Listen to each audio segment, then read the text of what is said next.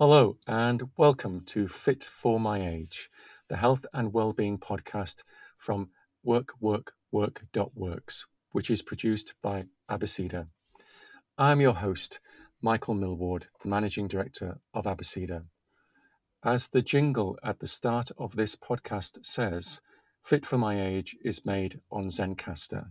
When Abeceder started podcasting during lockdown, the team thought it would be a bit of fun. It turned out to be a huge learning curve. If we had waited, it would have been a lot easier because now you can use Zencastr. So, if you have thought about podcasting before and want to avoid the costs and the learning curve, use Zencastr like us. With Zencastr's all-in-one podcasting platform, you can create your podcast in one place and distribute it to Spotify, Apple, iTunes, Google, and the other major destinations. Zencastr also has a great support team. If you would like to try podcasting using Zencastr, visit zencastr.com/pricing and use the Abeceder offer code, Abeceder. All the details are in the description. Now that I've told you how wonderful Zencastr is for making podcasts, we should make a podcast. In this episode of Fit For My Age, my guest is Nicole Berschback from thetotalpotential.com. Hello, Nicole. Hi, Michael. How are you? I'm very well. Thank you very much. I hope you can say the same. Yes, definitely. Great. Can we start by you explaining a little bit about who Nicole Berschback is? And please, could you tell us what thetotalpotential.com is? I mean, it's kind of an interesting winding road that has led me into the space I'm with Total Potential in the health and wellness space. But I've been interested in health and wellness since I was a high school athlete. I wanted to pursue a career in dietetics, which I did for about 7 years after I had become a registered dietitian, and then stayed home for a few years to raise my babies. And as I was starting to, think about getting back into the working world, I really just didn't know if I could continue to work in disease management, not because it's not incredibly important work. It just didn't light my hair on fire the way I was looking to spend time. If I was going to remove myself from the family, for any period of time, I really wanted it to be something that was meaningful. And so I actually was having this conversation with my brother going round and round about all of the things that are told to us about health and wellness, about eating well, about working out, about getting enough sleep, about changing our mindset, and all of these things that we're supposed to do. And both my brother and I had young families at the time, and we were like, well, this is all fine and well, but this doesn't actually work in families. Like if I go to the gym for 3 hours after work at night, who's with my children? Like there's this huge gap. And so that really became this source of, wow, there's this huge area that no one talks about. No one talks about what it's like to still try to become the best version of yourself in the context of your family. And if we need it, other people need it. And so, yeah, I ended up becoming a yoga instructor and getting certified as a coach to be able to address those mindset and, performance areas. And so, yeah, I have my toe in lots of different parts of wellness, but this area with family has been a really critical aspect, not only for myself, but just an area where I see a huge opportunity for all of us to really take what's right in front of us and use that as a way to become our very best, not instead of it, but alongside it and because of it. When I first saw the information about the Total Potential and the work that you're doing, I thought, this is new. I've not seen this before. No one else is talking about how, as individuals, we are also parts of families. And that is a key important part of our health and well-being, or how we communicate, the connections that we make with other people. I see it, you talked about sleep and diet and exercise, but our social interactions are also a very important part of our health and well-being. And I know that in the past, I've heard stories of people who told me that, oh, I can't be promoted, I'm not married, I'm single, so my career at this organization will be limited because I haven't got a family. Or I'm married, but I haven't got children, so my career will be limited. there are all sorts of different pressures on people to be part of a family, but then it seems that the family is a hindrance to the next stage in the career. Also, there's a whole balancing act that we've got, that essentially we get wrong, don't we? Yeah. You know, somebody told me this a long time ago, and it's advice that has really stuck with me, and I have used it as a way to navigate choices that I make. This was when I was leaving my career as a dietitian, and I was saying goodbye to one of the patients as I was, getting ready to leave, and she said, "I'm really happy for you." She said, you can have it all, but you can't have it all at once. And that has been so critical, because we are told we can do it all. We're told we can have it all. And number one, I think we need to get really, really clear about what that looks like and why anything we choose is important enough for us to try to have, lots of different things in different areas of life. But to really be mindful that I had this chance to really sink my teeth into, what is it like to be a good mother? What does it look like for me to be a good wife? And it didn't mean that I couldn't have a career. I of course have a career, but it meant that I had a chance to take a pause and think about something different and really start to get clear about what are the choices I want to make around career and family and myself. Like, how does that all come together? And I think for a lot of us, we feel like we don't get to make that choice. However, there is, once we get clear about why we're making any specific choice, then we have a lot more freedom. Because if what I want to choose is a big career, awesome, go get that career. But just be clear that that is still a choice about the family, if you have a family. And there's no judgment. There's not one that's better or worse than the other. It's just to start being clear that it is a choice, and we're making those choices, whether or not we're sitting down and really consciously deciding. The choice is still being made. So let's take some of that power back into our own control and make those choices for ourselves rather than just unconsciously. Yes. You're reminding me of an incident that happened a few years ago now on the high street in the village where I live. I live in a village which is surrounded by smaller villages. So all of the different schools, primary schools for the area, are in my village. And, we will, at certain times of the day, the whole village is full of primary school age children, and there's so much energy. And one day I'm walking down the high street, and there's this little lad who says to the adult that's with them, "Why does my mom never come and pick us up from school?" Mm. And she looks at him and she says, "Well, your mum's got a really important job." There's all sorts of things that come out of that as a statement to make to a child, but there is a realization that you cannot have it all at the same time. If somebody makes a choice that their career is something that they want, there will be something else that has to give. There are only 24 hours in the day. This is true. But from what you're saying as well, I think it's for me, part of it was that we're all part of a family, whether that's a large one or a small one. We're all part of a family, a birth family or a chosen family. And what you're saying is that if we want to change our own life and be the best version of us, that has to be done or has more of a chance of success if we do it within the context of the family, the community in which we live, and getting those people to join us on that journey. 100%. When you think about how you even behave within the context of your home and with your family compared to how you choose your behavior, like at work or out in the world, you'll see really, really quickly that you allow more of yourself, the good, the bad, the, every part of the spectrum will be exposed within the family. And that's one of the reasons doing the work within the context of the family is so incredible, because we can't hide from ourselves. We don't have the chance to, put on our mask that we wear in our professional environment and then take it off when we get home. When we get home, that mask is already off. And so, there's just so much awareness that can be built about how you show up when certain types of things happen. Where are the places where you feel happy? Where are the places where your buttons get pressed? And holy Hannah, it happens every day and you almost can't control it.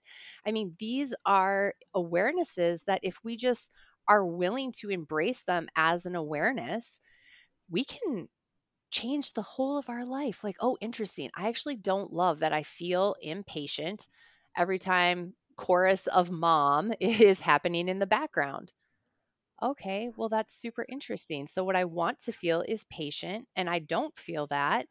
How might I start to shift my experience? What might I ask the family for if everyone needs mom at the same time? Like, these don't feel like game-changing areas, but if you change that one experience and you get to experience patience with your children as your mode of operation, that bleeds into every other area of your life. And so I think we just underestimate the power of really what it looks like to do the work and be willing to let the awarenesses that family life brings to us be our starting line. Let that be your starting point of how you want to start to grow yourself in relationship with the people that you love most. Yes, I was smiling when you talked about buttons being pressed. Often as an HR professional, I'll go into a department and I'll be told, oh, it's one big happy family here. And I know, you know, that means that they're all arguing all the time. And it means that they care about each other. It means that there's an element of respect and all sorts of positive things. But it also means that because, let's use the word love each other, that they respect each other, that they care about each other, that when the pressure is on, they will say things to those people because they know that that person's still going to be there. It's the same as in a family. You know, we are perhaps, I suppose, cruelest to the people that we love the most. We know that they're there. They're not going to go away.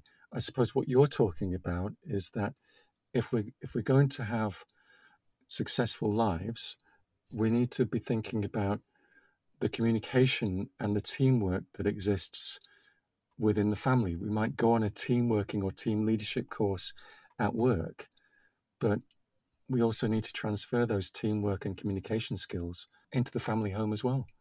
Absolutely.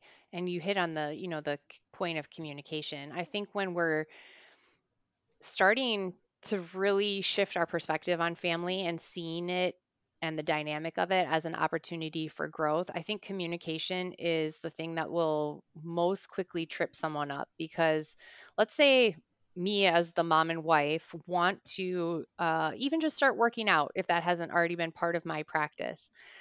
If that's unspoken and all of a sudden I'm just doing that, but I haven't talked to my partner or husband about why it's important to me, or invited the kids to participate in some way, or, you know, all these aspects that make it a shared experience rather than just my own experience. Number one, I've left a lot on the table, because the chance of being able to grow, especially if I'm thinking about with my partner or older children, because I share why I want to do something, why I want to take on something hard, what do I want to change.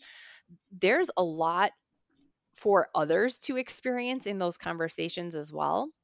So that's a huge piece of communication. But the other part that can happen, and unfortunately we see this in tons of families, is that one person will take on some kind of a new practice, some kind of a growth experience, and do it sort of in spite of the family, without the family, and the family implodes behind them. And that's an experience that, number one, I don't think any of us are necessarily trying to have. And number two, it leaves behind where the actual huge part of the growth can be. Because if that makes me uncomfortable in my family environment, oh, isn't that so interesting?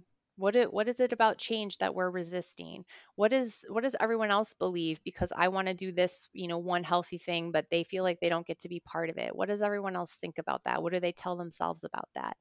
But if there's not conversation and we don't have open communication about these things, everything can just almost collapse in on itself. And so to your point, I mean, that communication piece is, it's like the axis of the wheel. It's a critical aspect. Yes. Yeah. It sounds almost as if, when you're describing that scenario, for me, it sounded as if the decision to do something by one person within the family is not an isolated incident. It's almost as if that is the outcome of the failure to communicate perhaps over a period of time, a lengthy period of time. So you get to the point where I operate in isolation to them. They operate in isolation to me. Yeah. And I suppose in some ways, when I think back, you know, as I suppose a lot of people would probably say yes to this, is that when children enter those teenage years and are part of the development is developing your own personality, doing things without everyone else, it can, I suppose, bring a lot of pressure onto a family relationship that in those pre-teenage years might have been a lot stronger and a big challenge. How do people cope with that natural evolution of characters and personalities within a family? So two things. Number one, back to that awareness piece, we have to be clear, like, what am I telling myself about what that other person should be experiencing, what they should be believing, how they should behave, right? We have all of these things happening in our mind that actually have nothing to do with the other person, but we make all kinds of assumptions about them. So we really have to increase our own internal awareness of what we're telling ourselves about the other people in our household. The other aspect, so awareness is superpower number one. The second superpower is curiosity. I cannot tell you how critical it is to ask questions, new questions, different questions, weird questions of the people in our house, and make absolutely no assumption about how they will respond. If what you're saying then is that one of the mistakes that we make is assuming that other people see the world as we see it and will behave in the same way as we do. And that in itself reduces or limits our curiosity about how they might be experiencing the world and forgetting that we were actually teenagers once ourselves. 100%. And, you know, through all of those developmental stages, imagine having a space where when you ask your child who's 4 a question about, you know, what they want to do that day. Okay, cool. They're going to give you some funky answer. They're going to want to play some weird game that maybe you've played 1,000 times. They're going to want you to do every aspect of it with them, right? That's like the developmental stage of that. Okay, well, if I can bring that same like willingness to hold the space as the children age. So why is it so? Well, maybe sometimes it isn't. It seems like sometimes it's easy for us to meet the 4-year-old where they are because we see them as a child. We see them as playful. We see them as learning. But then we get to, you know, a 10, 11, 12, 13-year-old, and all of a sudden we have this very different perspective of them. Like they're supposed to behave like an adult does, that they should know the answers to all the questions, that they should want the same things that we want. And I hope for my own children, I hope they want exactly what they want. I don't want them to want anything that I want. It's enough for me to decide myself what it is that I want. So being able to hold that same space that, hey, what do you want to do today? And hope that it's funky and maybe it's unexpected and maybe it's something that you've never tried before, but you're going to get in there and try it because it's going to build the bond and communication between you. I just think we shift our perspective around our children and forget that the whole way they are our teachers. They're helping us see things that we don't see. They're helping us see patterns that we don't have eyes on. They are helping us, if we can create the space for them, they're helping us see how we might be able to become more of ourselves rather than just fit a mold that's expected. And so I think a huge part of it is changing our perspective around what those developmental stages mean, what any child throughout those different stages, what they might be going through, and just meet them with curiosity. And my intention is to hold space for you to become exactly who it is, God, creator, like whatever you believe, whatever, whoever brought you here, what they brought you here for. Yeah. So that people can find their purpose and absolutely strengthen the family itself. It is so extremely interesting to hear you describing these sorts of things in this way.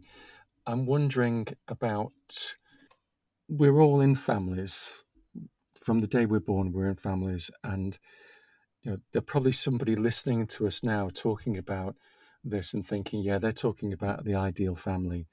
But regardless of what state you may think your family is in, what would be the first type of steps that you could suggest somebody took in order to get to a better situation, to create a family that was moving towards realizing its total potential? Yeah. My first step is a very easy one, but it ends up being a game changer, because I think for a lot of us, especially as our children age, there ends up being this sort of like increasing distance between what we feel like our connection is with them. And so my first thing is start asking questions, what we just mentioned. Start asking questions and make no assumptions about what the answers are going to be. If you can start asking questions, then you would start asking new questions. Mm-hmm. Think of like the weirdest thing you might ask your child and be open to asking them that about something that happened at school or the way that they study. Or, I mean, there's just to hold that space of curiosity of, I want to know you as you are, without any preconceived notions about what that might be. So start asking questions. No judgment, basically, I suppose. Without judgment. Absolutely. Absolutely.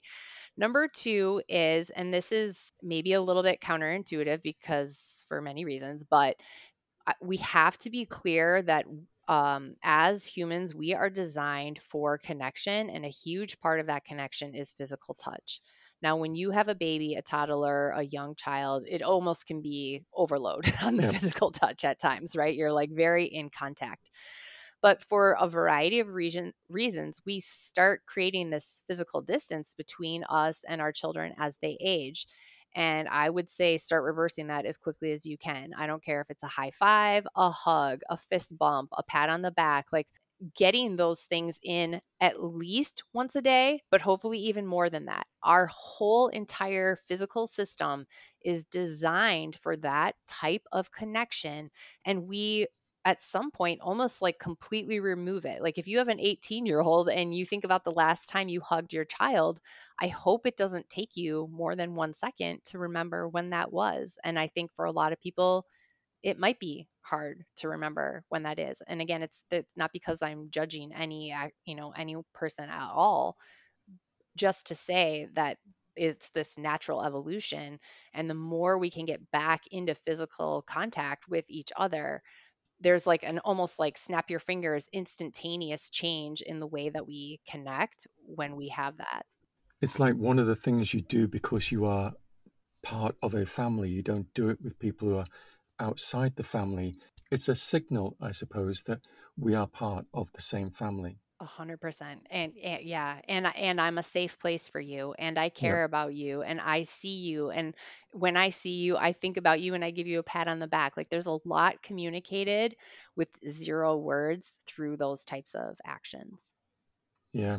Two very important things that we can all do very easily to help start that process of moving our families towards realizing their total potential. You know, Nicole, thank you very much for taking the time to meet with me today and for helping me create such an interesting episode of Fit For My Age. Thank you. Thank you so much for having me. It was great to be here. Thank you.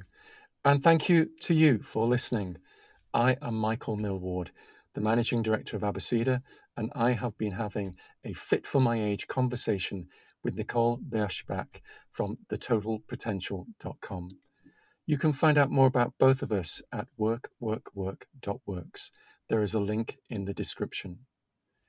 I must remember to thank the team at matchmaker.fm for introducing me to Nicole. If you are a podcaster looking for interesting guests, or if, like Nicole, you have something very interesting to say, Matchmaker is where matches of great hosts and great guests are made. There is a link to Matchmaker FM and an offer code in the description. That description is well worth reading, folks.